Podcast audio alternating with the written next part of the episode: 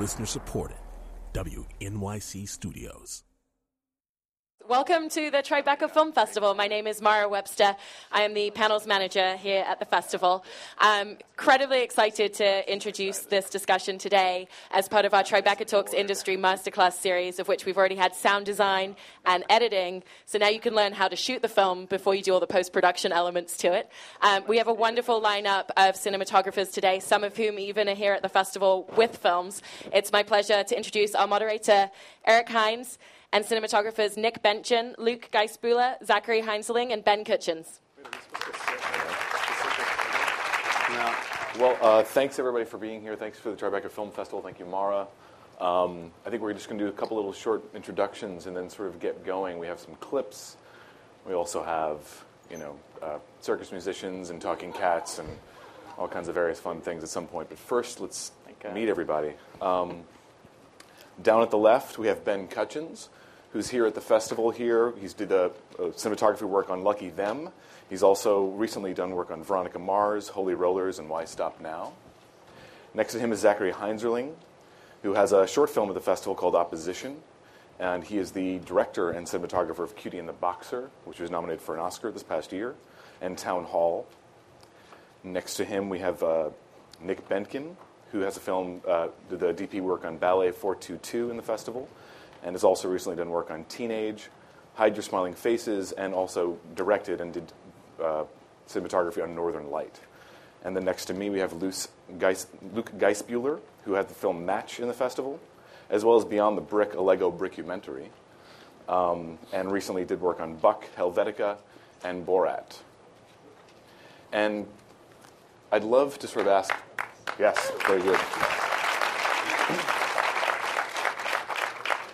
And I'd love, I mean, uh, Luke just told me a few minutes ago, it's very rare for cinematographers to get a chance to meet one another. So we're actually all on stage together, and you guys get a chance to pick each other's brains as well as the audience gets to, to ask you questions. But I think it would be interesting to first, because cinematography is a, a bit of a hidden art, even though it's the most visible thing in, in film.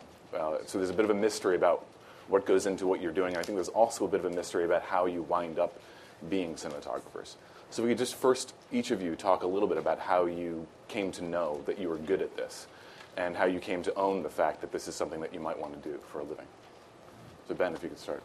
Um, I started as a still photographer. I just picked up a camera, my father's rusting camera, when I was a little kid. And I think that might be kind of a similar story for a lot of filmmakers and DPs. Um, and I don't know when I realized that I was good at it, but I. Uh, but I just kept taking pictures. That's sort of what I did. I just kept taking photos and and feel like I really I really learned a lot of what I needed to learn from uh, the, the photographic element of it. Um, and then the storytelling part came a lot later, and, and I'll talk about that more after the, mm-hmm.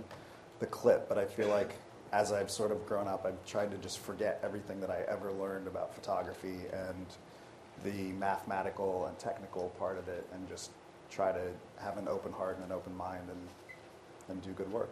Mm-hmm. Okay.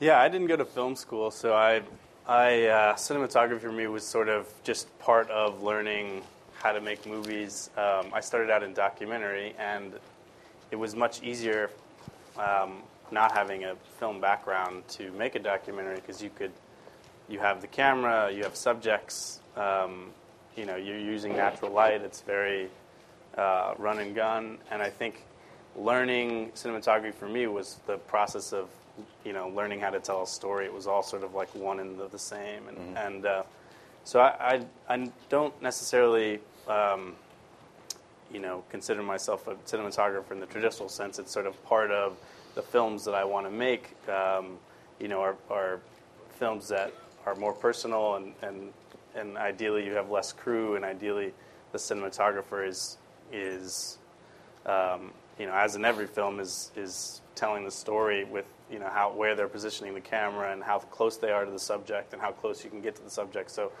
um, all of that was part of you know learning you know how to how to make a good movie. Um, and then you know I, I, like I'm sure many of the people up here uh, really enjoy taking pictures too, and I, that's how I kind of got interested in learning more about the technical aspect and lighting something, and um, always took pictures in high school and, and took a lot of photography classes. But the jump from film uh, wasn't until after school.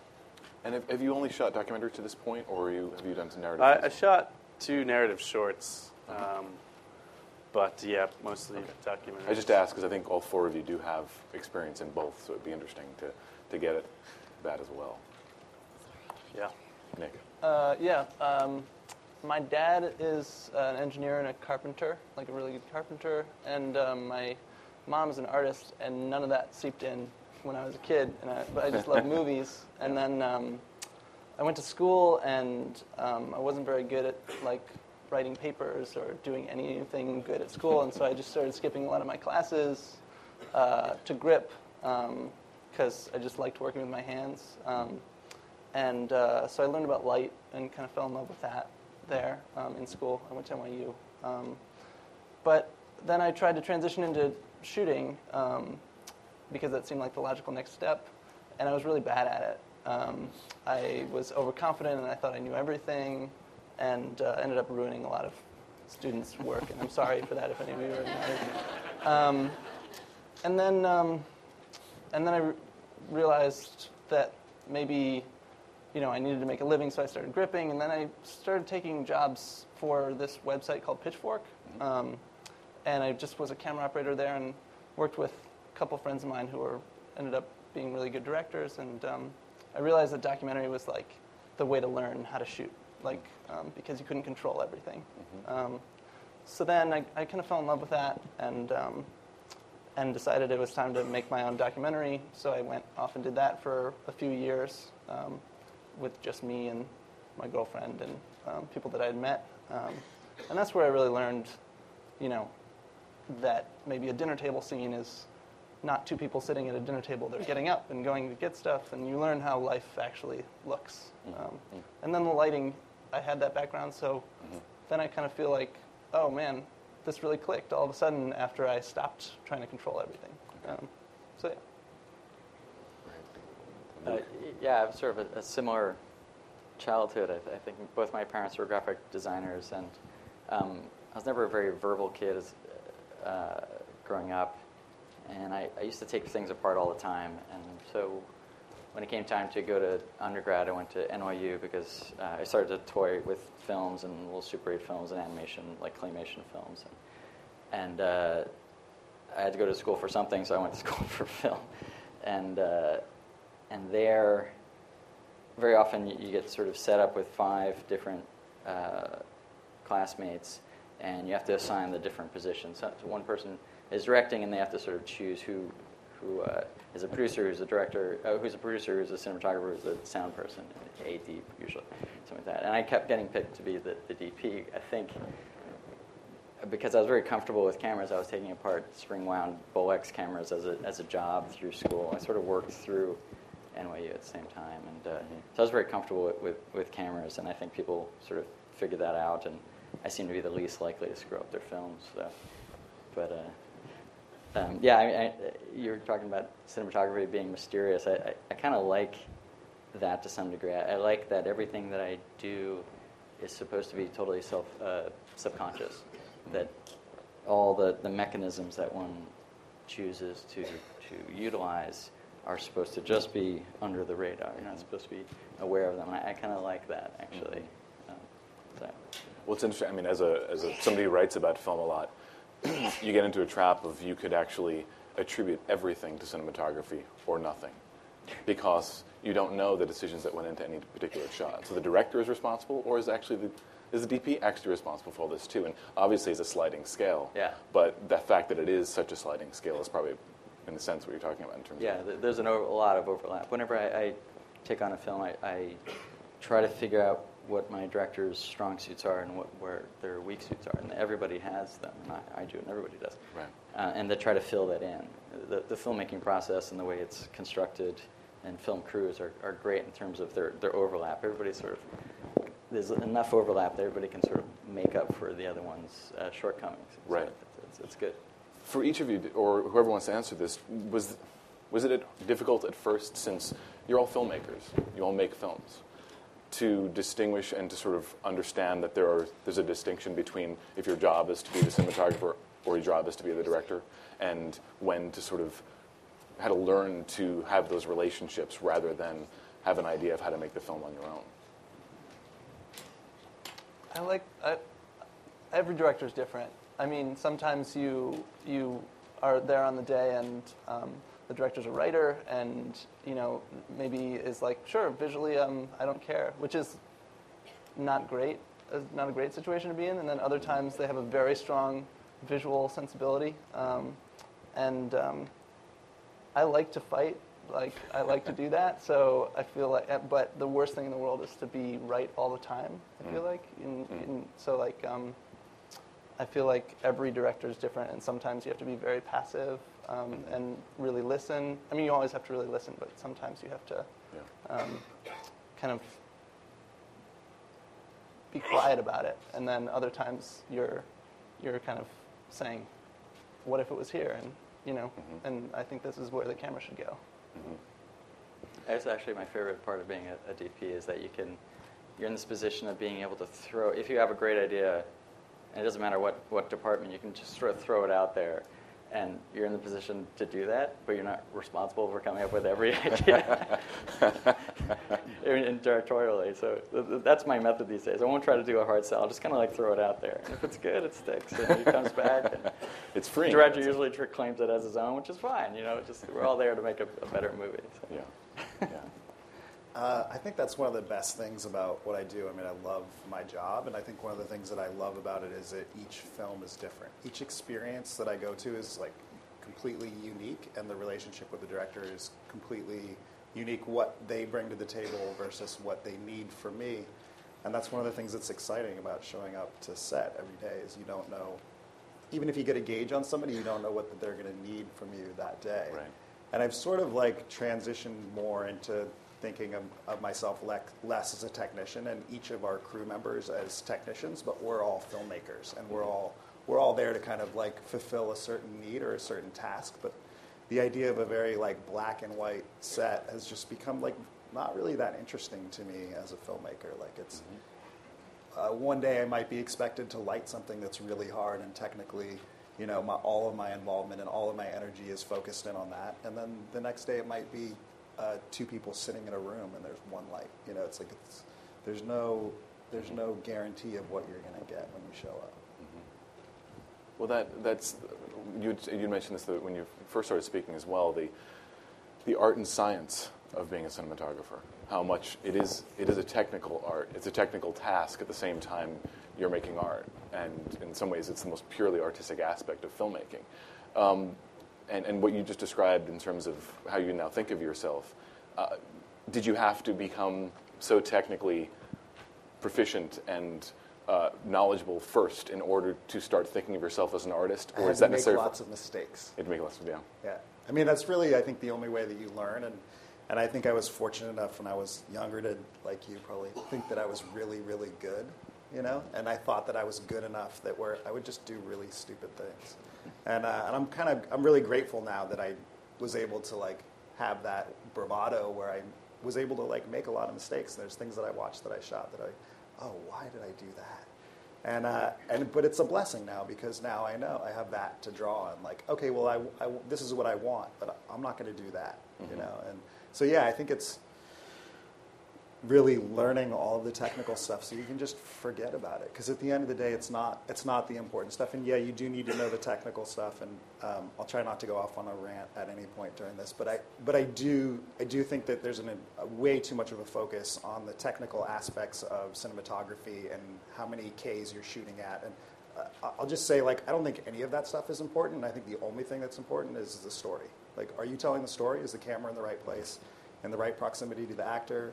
Is are you helping to tell the story? And that's you could shoot it on your iPhone and have a movie, and you could make the greatest movie ever made. I'm going to kill myself if this ends up in the press anyway. Not that there's any press here, but um, I, I really just don't think that that's the important part of story of telling story. But you're problem solving, right, as well. Yeah. And but you're problem solving in service of the story ultimately, rather Absolutely. than I think that's one of the misconceptions, and I don't know how many people here are cinematographers or, or people that have been on set, but I think one of the greatest misconceptions is that like actually like a lot of what we do is is mundane. Like uh, we need to figure out a way to shoot this scene and frame out the garbage truck. You know, so.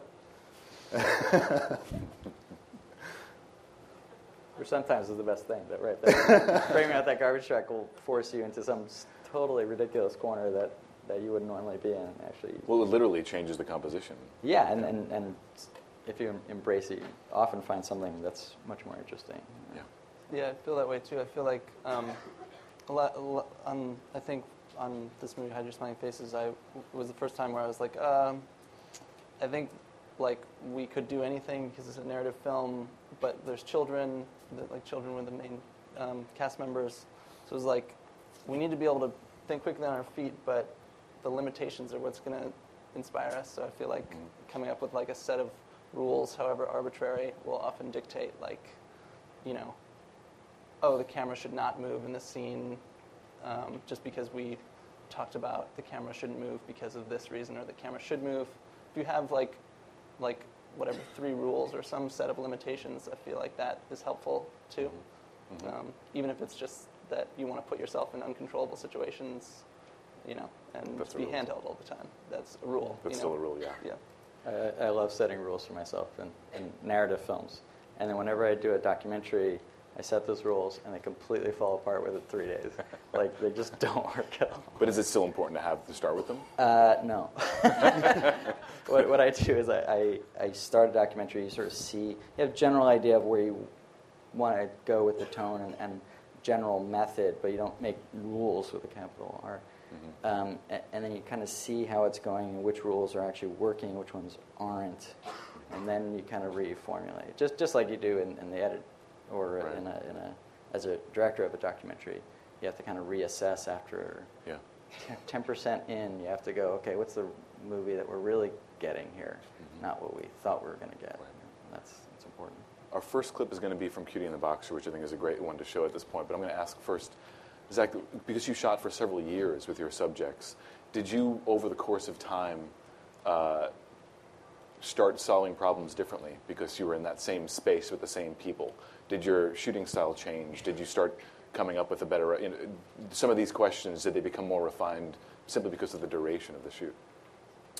Yeah, definitely. I mean, the process of making the film was the process of just getting closer to my subjects and being able to shoot um, scenes that I ultimately thought would be, you know, make up the body of the film. But those scenes didn't weren't able to be shot until you know three years into the process. So, um, you know, it's just it was just about getting closer and making myself more invisible. Um, you know, the I started out shooting interviews, which I never ended up using, but it was to get them familiar with me. It was to get us, you know, familiar with each other. For me to show my vulnerabilities in the way that they were showing theirs, for us to become friends, and for there to be a camera around all of the time. Um, and, you know, the subjects got, you know, I became part of their family. I was just always around. So at a certain point, they stopped asking why I was there, what my intention was, or what the topic of the day would be, and it was just that I was treating everything that they were doing completely equal, whether it was a conversation about, you know, their son being an alcoholic, or whether it was, you know, just, you know, uh, footage of, of one of the subjects painting. It was all treated with the same level of importance, so that so that made them less um, active or less kind of eager to impress or less uh, interested in you know moving the story in one direction or the other so that they would just you know in essence be natural and that I would capture you know them in their most natural environment so it was a product of really just waiting to be able to film the kinds of scenes that I uh, that I really thought would make them the most authentic experience and the most um, interesting, you know, portrait of, of these people. Right. So let's look at a clip of Cutie and the Boxer.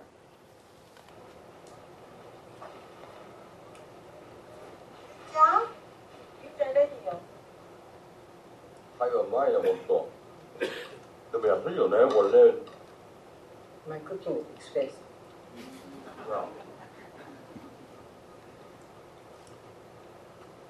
10 times more.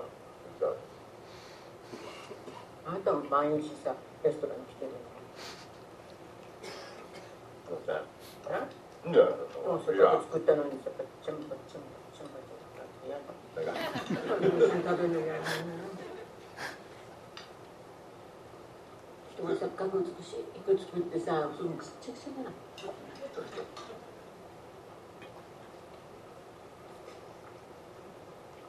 少しね。トマトの食べ方ってトマト？まずいそうしたらさちょっとほら出ちゃうのこれ外側で取ろうとしたらあ出なかっこれやればいいんだってあぶってどれでしょう？いいの？スープは。聞くかな聞くかなでごめんお前できるわけないよほら。ボールも捨ててきたのよ。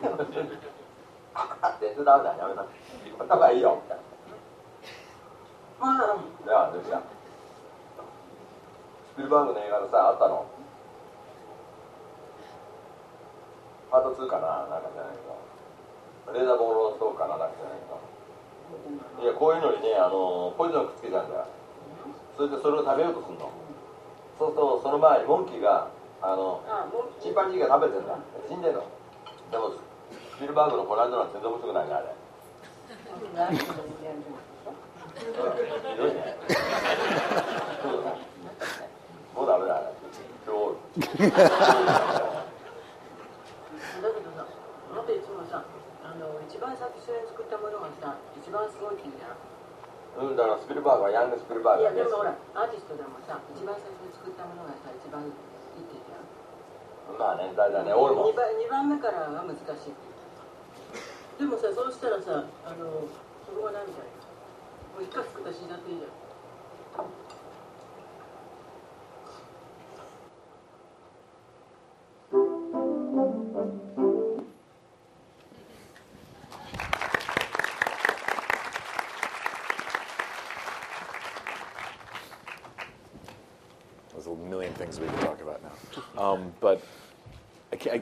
I, I, everything that you've, I've heard you say previous to this conversation and on stage now, I, I, I, take as being honest, but it's interesting. So therefore, I can't tell if it's just unconscious brilliance that makes you be able to shoot something that well in that setting, or whether it's truly just, you know, at the point of, you know, I mean, the, the question I guess comes down to at that moment, are you thinking at all, I want to shoot this this way? Or are you just simply there and that's how it's coming out at that point because you've been shooting it for so long? Uh, Are there decisions Yeah, being made for style and composition, or is it just coming out naturally? Yeah, I mean, I think this clip represents kind of the point in which I was like, oh, if every scene could be like this one, it would be an incredible movie. like, if you can capture a scene that, uh, you know, it, it feels like it's from a narrative film, but it's, it's almost scripted so beautifully that you couldn't write it. it. It points to something in the story in a very subtle way that you're going to see happen and, and becomes a, a big theme of the film. Um, and that was shot, um, you know, with one camera, just me, um, and and you know, one microphone um, and a light. And I think it I it could only have been shot that way because, you know, I was the person that they became, you know, comfortable enough where I could. I mean, you also see that it's that uh, I tried to shoot it extremely close, so you could Right. see like the sweat beads on her face. It was a summer apartment; they don't have air conditioning. The house is falling apart.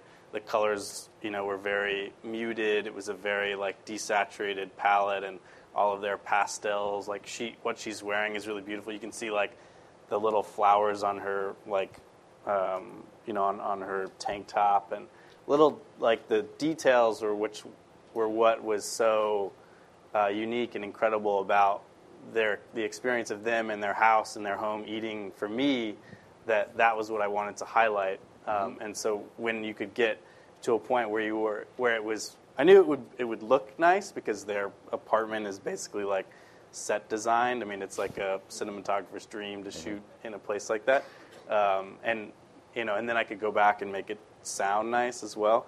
But uh, the key was, you know, making sure that what you were filming, um, you know, would also say something about their character, you know, which I think you, when you can't plan something or you can't script it, or I wasn't asking them questions. Um, so, you know, in this scene in particular, I, I basically I was shooting for coverage of them eating. Right.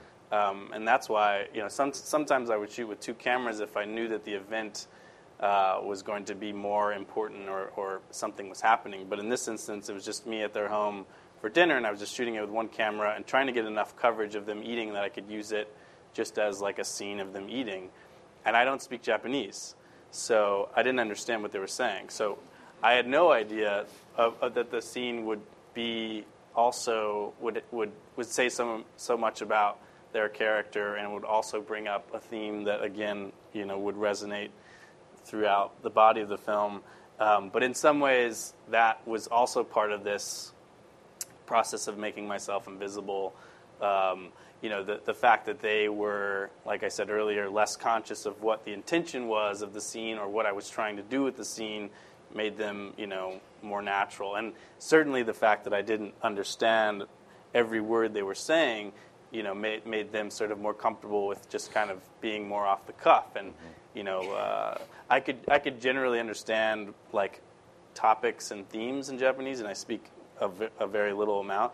Um, but you know, and the subjects have said themselves the fact that I spoke Japanese, I think, w- was allowed them didn't that I don't speak Japanese allowed them to be a little bit freer with their language and and um, certainly feel like you know more at home and and that my uh, presence was was felt less. But you know, as far as like um, the way it looked, I always envisioned it kind of being this, you know, Japanese neorealist film, but was actually a documentary. You know, that was always the intention was to shoot everything very composed and to and to even though in the film I there's a it didn't actually turn out that way, which is you know what you say you, you set up these goals and, and rules, but in documentary you can't necessarily ever follow them. But this scene was a good example of one where it actually did look sort of the way that it was intended, you know, with it being stylized in a way, but in very composed and, and having things, you know, uh, play out and very little um, camera movement and, you know, something like inspired by Ozu or, you know, these kind of fl- classic Japanese family dramas. Were there Um, other dinner scenes that you shot al- along the same lines? yeah, Yeah. tons and tons. I mean, um, you know, and, and some were more, you know, directed than others in, in the sense that I might have thrown out a topic for them to talk about. But then after the topic was thrown out there, it was then I could step away, not really care about what they were saying, and focus on exactly what it looked like, exactly what it sounded like, and sort of zone out as to what the content of the scene was, which was, I think, really liberating. To, you know, as a cinematographer, you're focusing on what it what it looks like, and and the fact that I. I could get into the rhythm of the scene through the rhythm of their language and body language and, and focus on that as opposed to being like, oh, there's this crucial moment. Now I'm going to like Mm-hmm. move in or now I'm going to like push in on it or, or, or to respond. And, you know, the, I think the, the, the less that the camera does, you know, or the less aware you're trying to make the audience of a certain situation or a turn or a movement or a blink or smile, the, the more, I think, the more impactful, you know, the moment ends up being when you see it, you know. Mm-hmm. That's also what makes that scene such an accomplishment is like you're choosing when to like you've got these singles that are like you know it's like It's when do you move when you can't understand what they're saying Yeah, I you know, know. like you're like when do I say okay this single's done and go to that single Yeah, like that I think that's also is, like, body language too, because I think Yeah. I did know what they were saying in a way. I mean, I could sense the tension. You, you can obviously the tension is from the very beginning of that scene. Like, here's this woman, she's cooking, her husband is watching TV, he never helps. You know, she's made this beautiful meal. I mean, there's so much humor and like seeing him kind of like, you know, trying to you know compliment her on the soup, and and uh, she's sort of like rolling her eyes. I mean, you're you're just looking for body language, and that that tells you so much more about them and the scene than anything they could say, um, you know, verbally. And then somehow you hear Spielberg come up and. Yeah, I know. It was such a great, uh, yeah, a great metaphor for maybe all artists. Indeed. I don't know. Can, I can I, ask? with Did them. you just Yeah. put the light like outside a window? Where what were you? Doing? No, doing? it's sort of like behind. It was like in another room. Their it's their apartment actually. Yeah, it was through a window, but the window was between two rooms in their house. Um, that sounds strange, but there's there was like an added. Yeah. an added room, uh, and so there was a window. But yeah, it was just like a a very soft light. Um, but the other great thing about their apartment was they because they're artists um, and Ushio is obsessed with everything being mobile. So every table or um, you know most chairs or uh, artist easels or whatever they're all mobile, so you can move things around. And they have all these these um, fluorescent lights that are also movable, and all these also clamp lights. So it's like you're on a studio set, and you're just moving the lights around, like on this on this lofted ceiling as you please. You know, Wow. so it made life easier. Absolutely. Well, we should, I think, to, to keep things going, we should watch a clip from Teenage, okay. which uh, Nick chose. Uh, and I guess we should say, just going into it, that this is a film that's basically um, largely archival.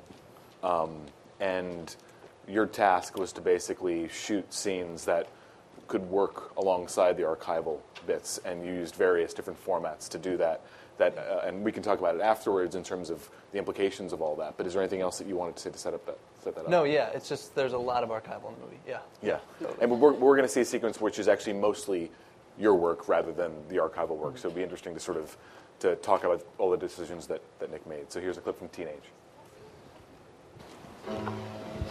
In Britain, there was a new breed, and we defined ourselves by our youth. They called us bright young people. It started with a few girls who liked dressing up, doing hoaxes and treasure hunts, making a fool of everyone. We took it all very seriously. Except when we didn't.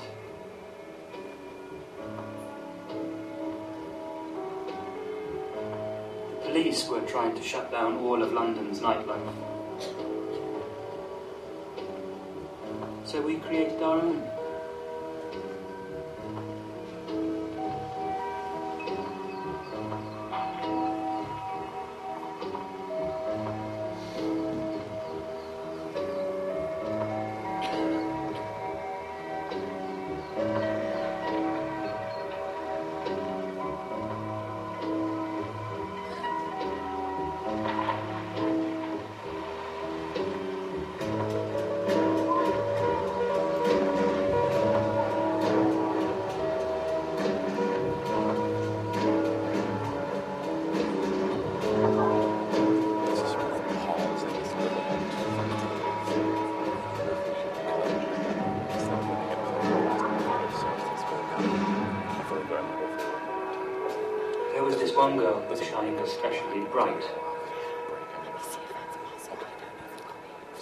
Name was Brenda Dean Paul.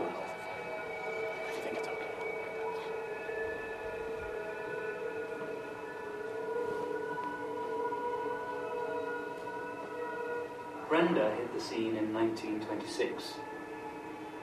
She was 19.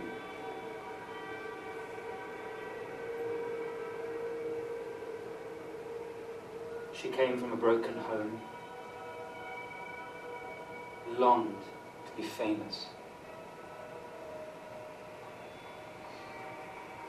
She played many parts, but the most convincing was her role as life and soul of the party. Pajama parties, Greek parties, Russian parties, sailor parties, American parties, murder parties, baby parties.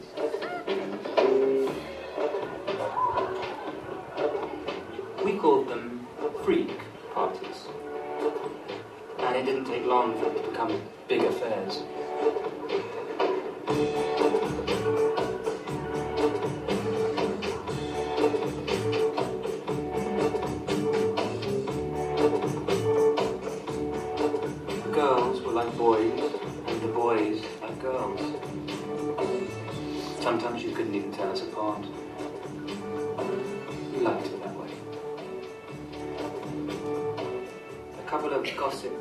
Columnists wrote it all up in the papers.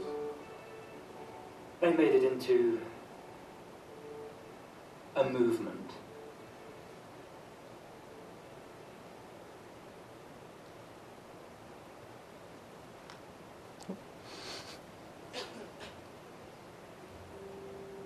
But for Brenda, once she started, she couldn't stop. She crashed her car and then she fell ill. Perhaps it was all the late nights, or perhaps it was the abortion. Somebody gave her morphine, and Brenda became London's first and most notorious junkie. Scandal, drug busts, prison. Brenda became famous, but not in the way she had wanted. Did she really think she could stay young forever? Yes, probably in that moment we all did. We were just too tired to break away. Eventually, Brenda crashed, but by then nobody could really remember or care. We were all crashing. And then the whole world did too.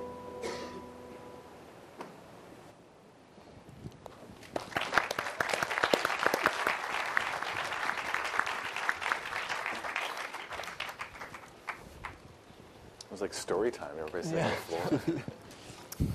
um, well, I'm sure there's a, there are great challenges involved here, but it also looks like quite a lot of fun.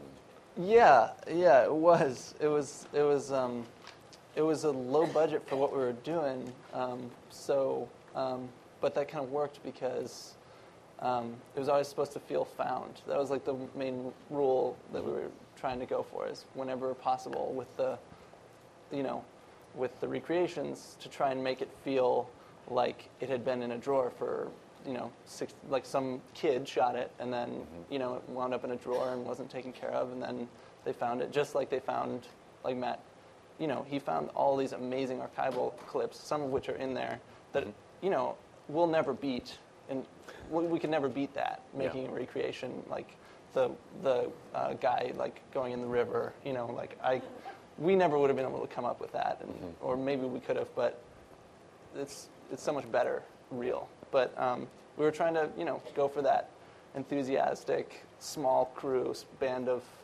you know merry pranksters feel. So that's Right. kind of what the way that we shot it. And, well, and, and there's the challenge to try to make it match as much as you can, but at the same time, the other end of that is to just make it work on its own terms. Yeah, and that's that's where Matt kept me in check. It was like sometimes I would say, you know, it's funny because we were scouting for this Bright Young Things thing, and um, he was like, he really wanted it to be in color, and he said, "Can it be in color?"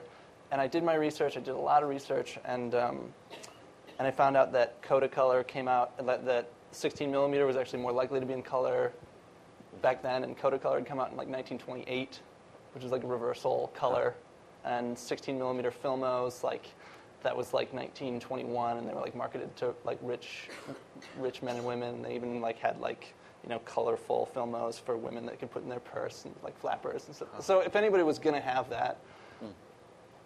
they probably likely wouldn't have it, but if anybody was going to have it, it'd be these rich jerks, you know? Like, so I was like, okay, yeah, it can, like, feasibly, maybe Yeah. we could do it in color. That was kind of how I rationalized it, but hmm. ultimately it wouldn't have mattered because, you know, he was right. It, it needed color, the movie needs color at that point, and, um, and um, you know, some of, so that was kind of the give and take that we had was, was um, could it be found or could it not be? And so I was trying to keep that in the box, and, Yeah. and a lot of times it was like we want that freedom. So you can kind of feel that, Mm-hmm. Feel like, and it works. How many, how many different formats did you use?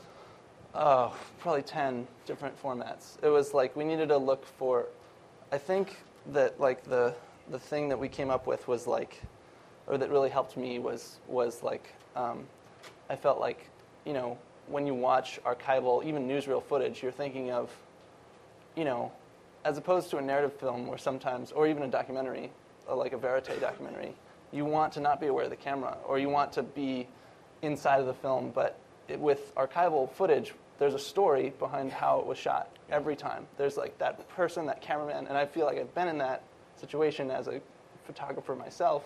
It's like, what was the story there? That person had to like lug this up here. There couldn't be a tripod there. So we tried to give a character to each kind of photographer person. Um, and so I think there was like, I went as far as I was like, okay, it's like a hand cranked camera, and then there's like, it's all mostly 16 millimeter, and like, um, like uh, we did reversal, we did negative, we did all kinds of um, skip bleach printing, and and um, like I took the film after it had been like safely put in um, on hard drives and everything. I took it like my um, my assistant camera person who was like amazing. She uh, went through uh, and projected all of the stuff and found the clips that were in the movie, and we actually by hand took those um, and um, and put uh, peroxide and like scratches and you know like dragged it around the, on the ground. Her name is Greta Zazula. If you're a photographer, please work with her. She's amazing. That's an, that's that, yeah. That's why it's wonderful to you. But Yeah, it was a lot of fun to do. yeah, I was gonna say. So was any one question? Was any of that? Was there any pro, post processing, or is what you see there with all the scratches and all the bleaching like as is? Yeah, it's funny. Like we, curious. uh, the colorist who did an amazing job also conform. Like one of the problems was that no matter what, with the footage that we transferred, it always looked too good, you know, um, too resolute. But if you had taken, uh, you know, a camera negative, you know, or or a print that had survived, that's an archival print, and done an HD can HD transfer, it would look that good. It's just that so many deliverables houses that that have the archival have just, you know, not really kept track, or it's like an SD deliverable. So Sandy at Final Frame, he like up converted all that stuff to make it look all the archival to make it look good, and then we were kind of in a process of trying to degrade the recreations, um, and um, the recreations that are in there. Um, we had tried to do a lot of digital color correction, and we had tried to, you know, like do the digital like dust and scratch filter stuff, and um, none of that really worked. Some of some, there is some digital color correction going on, but um, for the most part, it was like it's reversal in a Bolex with like a C-mount lens that like the coating is like rubbed off with like gold polish, and like it's like you know the production designers would do all this work to get the thing to look real there, and I'd show up with this little tiny camera and be like, okay, all right, guys, this is the film, and then we'd film it, and then uh, it still looked too good, so then we would we would um, you know it was like really high contrast reversal, um, but then um, so we'd made prints of it, and then uh, yeah, we like, dragged it on the floor, and then t- it turns out that after like a week of like spot checking every shot and like making sure you know this frame gets some peroxide and this frame gets some salt water or whatever, the um, Sandy could go through and he'd be like, "Oh, I have this like restorative software that like restores old prints and stuff. Do you want me to like check how that works?" And he just like presses a button, and all that week's worth of work just goes, Goes away, away. and it's perfectly clean. So he could modulate it, you know. But it's actually a lot easier to do it that more expensive, but easier to just say walk it back than to add dust and scratch filter stuff. Yeah, that's awesome. Well, I think we should move ahead great. to yeah, it's great to uh, very different direction. Um, we're going to watch a clip from Match, um, and I think we'll be able to talk. Um, I don't know if there's anything you want to sort of say in, in, in lead into, but I think it would be interesting to be able to talk about emotion and camera placement and some sort of like Yeah. basic tools of, of, of cinematography that go into something like this. Yeah, it, whenever I start a film, uh, it's very clear to me there's always one landmine. There's always one thing that will be the death of the film and destroy everybody's work. There's always one thing. And we always, it always is very apparent initially, even in the script stage. And we, I, I often revisit it after we, I see the first screen. but anyway, for, for this one, it was the fact that it's, it's a play. And it was a, a very, very good play that was put on about 10 years ago. And uh, trying to find out ways to avoid it feeling stagey and to justify it being a film, to bring something more to it than just setting up a camera and shooting the play, which was a very accomplished play with Ray Liotta and Frank Langella. Um, so that, that, was, that was a challenge. So every, everything that, that uh, motivated all of our, all of our uh, maneuvers. Well, here we are. by a little slice of pie. This I call my cozy, dingy room. But come through here. Oh, what gorgeous, what floors. I love the drapes. Oh, they're crap. I've had them for 30 years. I look at them, I start to cry. I'm sorry. Oh, don't be sorry. I cry all the time. Okay, guys, coats off. Now, you want the grand tour? Sure. Ah, actually, you know, there is no grand tour. My room is a sty. Do people still say that, sty? Sure. As in pigsty? Sure.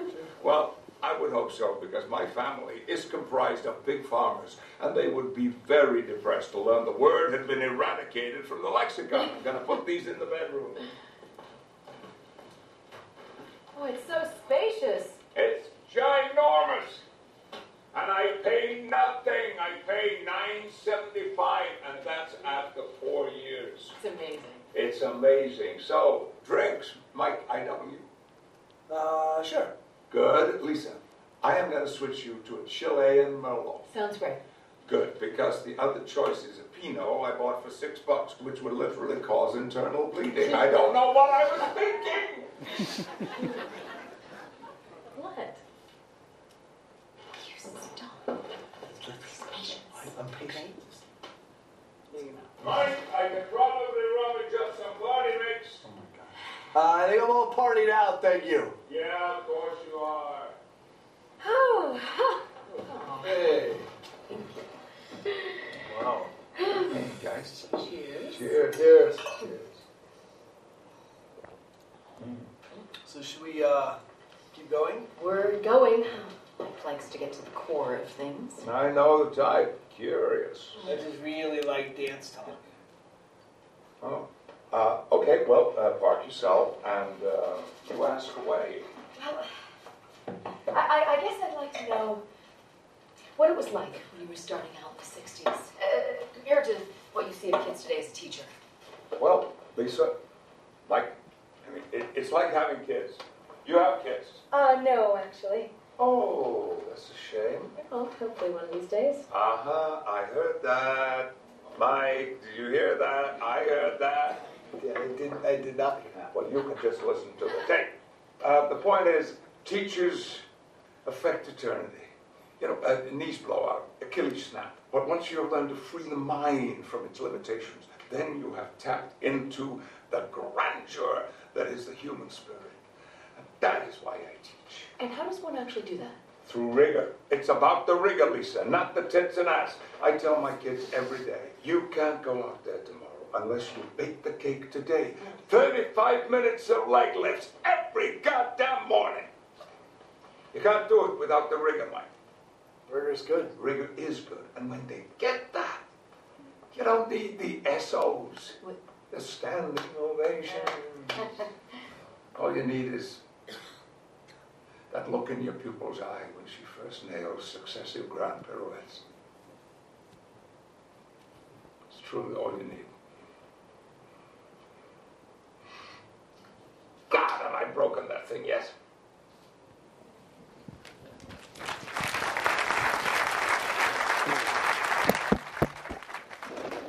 The first thing that you notice, I think, on that clip is the high angle. Yeah. Um, so you start high, and then we then we come down to the level of, of seating. Yeah, yeah. The, the, the camera movement was was key. Um, he's a, a ballet instructor. We, movement was very key to the uh, the whole story. Um, it, it's sort of this underlying theme of movement, discipline, and and grace, and things like that. So it only made sense to have the camera moving. It's also a thing that a, a camera can bring that and can't get in a, in a theater. Right. Um, so we do these very choreographed uh, moves where the camera keeps moving in and out. And um, when he's talking about his dance and things like that, we have these very sort of flowing choreographed moves that move from one to the other. My, we would just put down a, a, a dance floor, and, and the, the dolly grip would just freestyle around, and, and we it would it became fairly orchestrated after a take or two. But uh, And he- focus he- works that way as well. yeah, it, it was it was you know in, in in filmmaking they call it doing the dance right between the, the AC the DP or AC the operator uh, this the uh, boom up uh, and the actors are all sort of like moving around this, this space. And it's a very small space. It actually looks larger than it is. Um, so the, the movement was, was key. Um, also, the, the framing, we started very wide. So you really establish the space. We're in that space for 80% of the, the movie. That's mm. like maybe 15 minutes into the movie that they enter it. Um, and so we wanted to establish the space so uh, we could have the freedom to move in and, and, and get more claustrophobic and more dramatic as the film mm-hmm. progressed. And that worked really well. Or, or to, to choose your close up moments. So when you're very, very wide and you're actually th- seeing three walls and you cut to a close up, it, it, it's more meaningful. Right. Um, and we started, yeah, we started high, sort of more objective view, uh, sort of watching these little animals in this cage, sort of thing, and then you get to know them more, and you move in, and, and uh, we did also things with. Uh, so there was the, the dance movement, there was the the static lock-offs, so very strong compositions when uh, somebody was in uh, control, when they were talking about something that they felt very confident in.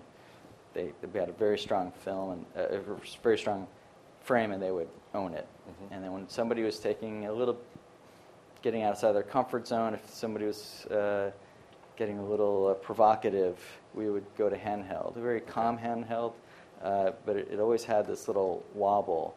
And when somebody would move, we would have to adjust to it, which would have this inherent sort of movement or kind of trying to catch up thing, this slight nervous feel to it. So that was that was really fun. that was designed off of the script, basically, or in conversation, or in preparation. Uh, we had about three days of interviews. Uh, three days of interviews three days of um, rehearsals. Rehearsals. Uh, the whole thing was shot in 15 days, in wow. between Thanksgiving and Christmas, where no one else is working, so everybody had off. Mm. But it was only 15 days, and the days are six hours mm. long. Mm. So uh, that's actually one of the things I'm most proud of is the way we worked that space. The apartment had many different various, uh, many different looks between the bedroom, the kitchen, the dining room, that main room you saw, and then this sort of a sunroom and the study is this kind of funny railroad apartment. And we really thought hard and did a whole bunch of tests with lights outside. Uh, we, we, had this whole row of lights out on the side, and then we had frames that would kind of uh, on the outside of the building that were suspended from the roof uh, that would sort of get slid in uh, either black opaque or a visqueen, sort of very thin diffusion like a plastic. And uh, that would, we could jockey these things around and, and really never put lights inside. Mm.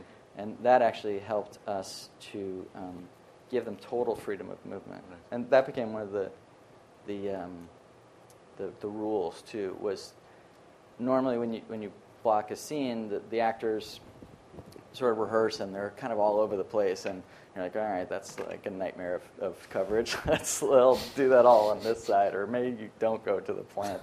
Maybe you stay there.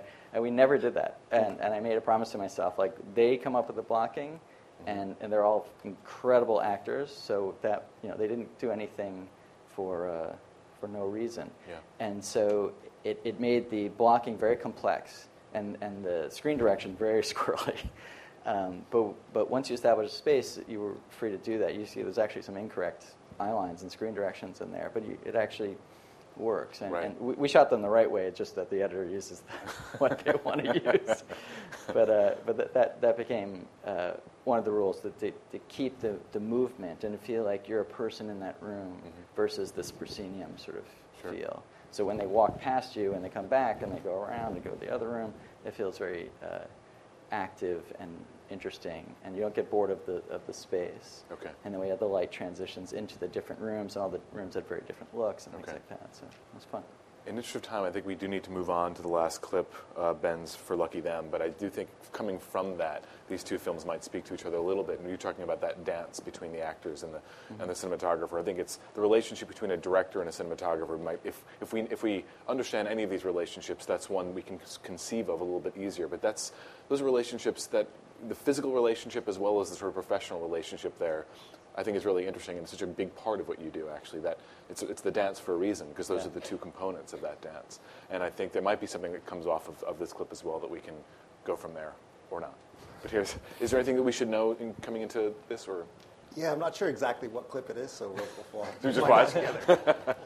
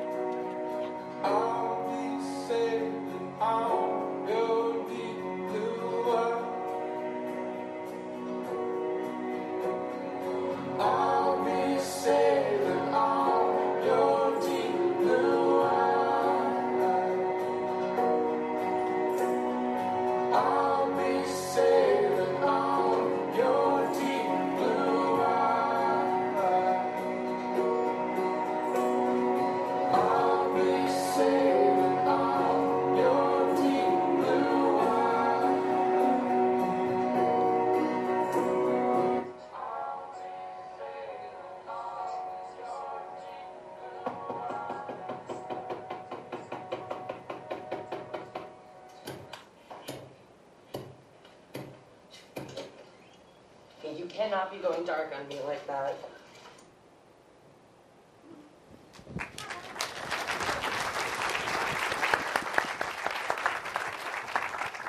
So that was the depression montage, and every movie needs one.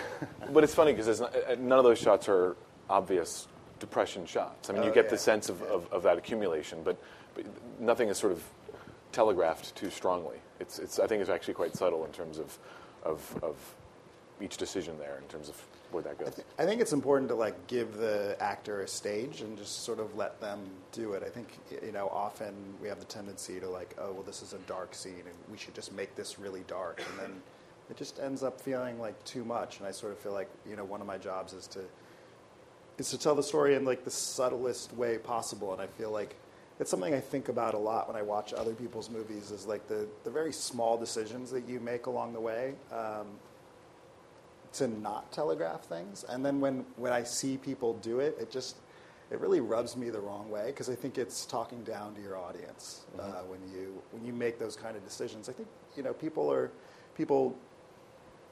I think people in the industry often talk about like, oh well, you know, you got to make things really clear for the audience. You got to do this and you got to do that. I, I actually think that audiences are much smarter and much more tuned in to all of these very like subtle things that are happening in a movie. hmm Well, that last shot is, is gorgeous. The sort of the unseen light source, and then the door opening, and there's the composition of it all at the distance, um, and yet it communicates a whole lot, but just not necessarily, as you're saying, doesn't underscore it in quite that. Yeah, I mean, to me, like a lot of the a lot of the choices that we make are that I like to make are really simple. You know, I think that often we we have a tendency to like over want to overcomplicate things, and I mean, I've used like a crane like twice. I've shot 15 movies. I just don't feel the need to like uh, have these big toys to be able to tell a story. I think often like the really interesting choice is like you know where are you going to put the camera and where's the light coming from and and I think that those are those are the two things that are sort of the most engaging to to an audience. Um, and I, I just always try to think of myself as as a character in the movie. Like the, the camera is the is the audience. It's like it's it's it's your view into their world and, and where would you want to be and what's the most interesting what's the most interesting place that that you could position yourself if I could fit all of you into that room Yeah. you know where where would it be you know and and often it's it's it's really simple like you know the this one of the second shots or something was was her in a bar and she sees some guy that she used to sleep with and you know she's mortified and I mean it's one shot. And- and there was no you know originally we had like five shots to to do that one little beat. And it was like when it came down to it a we didn't have time and b we didn't need it. You know it was like everything everything that we needed was sort of you know placed into that that one little thing hmm I mean, I think some of that applies to, to Zach, what you did in the Boxer in terms of where we want to be, the fact that we're at, the, we're at the table with them, basically. Um, and I think that um, in Match as well, there's a sense of being outside and then inside. And you get that, uh, you know, again, like these aren't, there are a million different ways that you could be shooting these things. There are different little places that you could be in. And you're making choices that are, are, are in some ways the right choices, but they're also just you're, you're intuiting that where to be. In, in, in terms of like your relationship with Toni Collette, I mean, is that were you communicating with her, or is that like how does that how does that dance? I think that's the other unique thing is that each movie is different and each actor is different. Each actor needs something else. And I think, you know, along with the director, I sort of think it's the cinematographer's job to, to communicate with the actor and, and have a relationship with the actor. And sometimes it's it's not real communication. I mean, in that particular movie and that relationship, it wasn't. We didn't often speak about where the camera was or what size lens we are. Some actors want to know exactly what you're doing and exactly how close you are. They want to see somebody else standing, and and our relationship wasn't wasn't really like that. It was it was more just based on like a kind of trust, and mm-hmm. you know she would sort of like take a look, and we might have a very brief discussion about it, and you know I would give her small notes about you know if there was something that I wanted her to do a little different, if I wanted her to be in a certain position in the frame that I thought was important, because I think I think often there's a tendency to just like let actors do whatever they want and i think that sometimes people want to want to have some sort of relationship to the camera. So mm-hmm. and also people's body language in in a frame can be very interesting sometimes. So little notes like that like you know oh it, when you hold your hand like that it's a, it's it, it's not right when you when you when your arm is down like that that's better you know it's just like those those little things and and I think sometimes they really appreciate it, and some people really don't appreciate it. But and I think that's that's the thing is that e- in each relationship you sort of get to gauge like you know what your relationship is going to be with that particular person. Right. I think we should ask, go to questions for a little bit. Um, we're already running a little bit late, so. Um, first question: How many people here are cinematographers or have shot films? Oh, nice. That's great. Yeah. That's great. There's a question back here. Yes. Can you, you you've talked a lot about your process. Can you talk about your preparation on the day of filming? Like, are you sketching out your ideas? Do you just already have it in your head? Um, just talking through you know, what it's like the morning before, or, or like a few, few hours leading up to the shoot. Uh, question for each one of you. Uh, I, I guess I'll just start. I, I mean, the preparation for the for the day is is different, and that's the I think that's the thing that you know one of the reasons I said before that I love what I do. It's like each day is brings a new set of challenges. I mean, I think the most important thing is that you sort of check in with the with the director and say like, all right, what's the what do you really need today? Like, what's the what are you worried about, and you know, what can I do to help that? You know, the, how how can you be most useful, and and also just to look at your your day with the rest of your crew and talk about like what do you want to spend time on? What are you afraid of? What's going to be the most time consuming? You know those sort of like initial conversations. Um, and i think often you have big plans and big ideas and yeah those are dashed quickly and you better just get down to the nuts and bolts of it. Yeah, I mean, I have less experience, I think, shooting narrative where there's a lot more preparation. But I mean, um, in documentary, there's virtually there's very little uh, preparation time, and maybe that's what sort of makes it more fun. And your flexibility is the key to preparation. In my mind, it's having like the being able to be as flexible as possible. And um, um, I mean, I, and I, I was gonna say one other thing.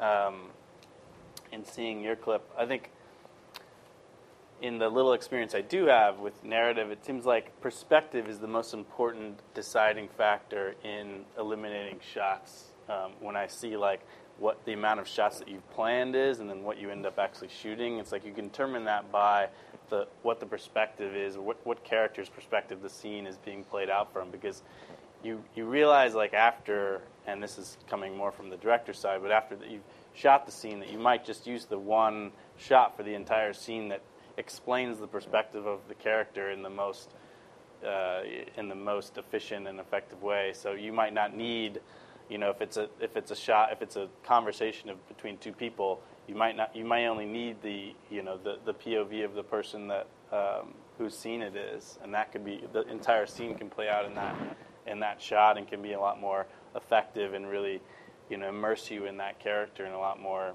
um, powerful way. And I think for me, that's what's been like this whole learning experience of moving into to fiction for me is is like how do you um, how do you prepare but allow yourself to eliminate a lot of the preparation and feel what, what is working on the day that you're shooting and, and go with that. So like allotting yourself, like preparing to be flexible. I guess that would be the what seems to be the most important thing in the little experience I have in narrative. Yeah. Yeah, I mean, just to echo that, yeah, totally. It's like, um, you know, you want to over prepare, or I feel I feel like I always want to over prepare, but it's really like about developing, especially you know, um, when you're working with a director, you you don't every every director's got their idiosyncrasies and and um, and that's kind of like the key to figuring out a shorthand with them. You know, like what their taste is, and and and also, so director kind of learns your taste. You want to. I like to scout a lot. You know, like over scout. Like if if they have a location in mind, try to get there two three times. You know, so that you can just say like, okay, where do you want to put the camera in case you know and then and then you you know yeah you make a laundry list of like of shots and then you're like you're not going to get any of the you know you're going to get 20% of those or you know maybe you just have one shot. But that kind of shorthand is like what i try to develop um, so that when you're there on the day it's largely wordless i feel like in the best case when you're when you're working with a good director you're just like um, you know the camera should go here or here, and and it's and and a lot of directors don't get involved in lighting, but some do, um, and that's the part that takes a really long time. Usually, I feel like is like they're like, why are you falling behind with the lighting time, and um, or some other thing goes wrong. Um, I think that's the trick is just being being very attuned to all the personalities that are going on. Um, like when the actors meet them and that's the preparation that I do. I, I, I, haven't worked on any large on sets large enough to um, do diagrams or anything like that. Um, and I find that oftentimes you get there and your gaffer hasn't necessarily seen um, the space. Hopefully they have, but sometimes they haven't. And then you talk about it, and your lighting diagram, if you made one, might not make a lot of sense. And their taste, they've worked on more. They're lighting every single day when you're like prepping and shooting. And so sometimes you want to take their advice. Um, so sometimes you have a very, very planned out thing, and then other times it's like, okay, um, I just hope that I know all these people well enough. That's the most important part. Luke, do you have anything to add to that? Uh, yeah, I mean, I, I agree. I, I, think in my best relationships with the director, I, I, I stop talking to them all together. Like we just don't talk. And actually, there's a lot of communication going on, mm-hmm. but it's through a monitor. Actually, mm-hmm. you're, you're showing them what what your intent is. Um, and, I, and I'm, I'm not big on, uh, uh, I, I, like shot listing, I don't like storyboarding. Storyboarding to me is too uh, precise and it never fits into what you're trying, what you're actually seeing in the end of the day. And, and shot listing uh, is loose enough but specific enough to give you a guide with, but still give you that room you were talking about where you can just sort of uh, be free enough to, to see what happens and, and capitalize on what, what great thing is happening when it does. Mm-hmm. Another question? Yes. Um, I was just wondering how you partnered up or ended up being asked to join the team for your movie. Did you already have relationships with people you worked with, the right. director, or did you? So, so in, basically, in general, question, like I guess specifically for the most recent films, or I think maybe in general it would be good to talk about briefly. I guess the um, whether the projects that they're working on have come from collab- previous collaborations, or whether they're sort of been hired uh, to work on on a film. I, mean, I think the whole, whole industry sort of works on personal references, right? People only trust the people they can sort of track back to somebody that they trust in a way. So which, which is what's great about working on the feature film. You work with a ton of different people, and then they go off to a ton of different films, and you just do the best work you can initially, and then your name slowly gets out. But usually there's some connection that said, yes, I work with this guy. He's great. Um, I also find references are, are great whenever you're on the other end of that and you have to hire somebody to call about three people off their IMDb list randomly. That's a good one. that, tells you, that tells you a lot. Uh, I I knew a lot of people from school because I went to NYU, but um, uh, just from the movies that I worked on. Um, but um, but I wouldn't have gotten those jobs um, just because I was friends with them. I feel like um, apprenticeship and the and apprenticeship and mentorship and the yeah, it's like people that you know. That's really important. Like to work for other DPs, you know, uh, other DPs that work like they're going to recommend you uh, a lot. I feel like that that's that's how I got a lot of work was like another DP that I had gripped for or AC'd for. That's kind of how I got into shooting. Um, but I don't. Um, everybody's career is so different that that's how that's what worked for me. But I try to try to develop that kind of anybody that that I really feel like I want to work with a, lot of filmmakers. You know, so anybody that's working with me, I feel like I, you know, if, if I can't do a job, I want to recommend them because that's what that's what happened to me. Um, and I'm just starting out, but it's been very nice to have that kind of flow through. We have time for like one more question, unless you guys have anything to add to any of this. One more, yes, sir. Question is about films that they find visually stunning or inspirational for them for their work. Um, I'll just jump in and say uh, Seven Samurai is one of the first movies that I ever saw, and uh, and I and I think I'll just I will never forget as long as I live some of those scenes of like the boy and the girl running through the woods, and I and I think that we're always we're always trying to uh, or I am always trying to create some sort of memory, something that feels like a memory. I think that's when a movie feels really comfortable is when it feels like a memory, and that's why we get to do things that are exciting with lighting that might not be real realistic in what the space really looked like, but how did it feel to you, and how did how did you remember it? And I think in that movie, created that. Um, I, I went to school. I went to school for art, and I remember my, the first class I took that made me think about making films was this contemporary Russian cinema class, and um, Nostalghia. Uh, which I'm sure you guys all know by Tarkovsky. I think it was the first movie I saw, and I was, it's like you know, it was like painting with a camera. I mean, every shot is a a beautiful metaphor for something, and um, you know, it's the, the kind of film you can watch like 15 times, and and uh, and you just want to see it again and again because it's so so beautiful. Um, so I wouldn't ne- at, at all say that it was necessarily an inspiration for the work I do, but more as an inspiration for how uh, powerful you know the film image can be as opposed to a photograph.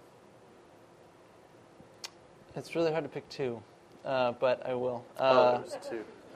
Um, One's you fine, could just I think. pick one. One's fine.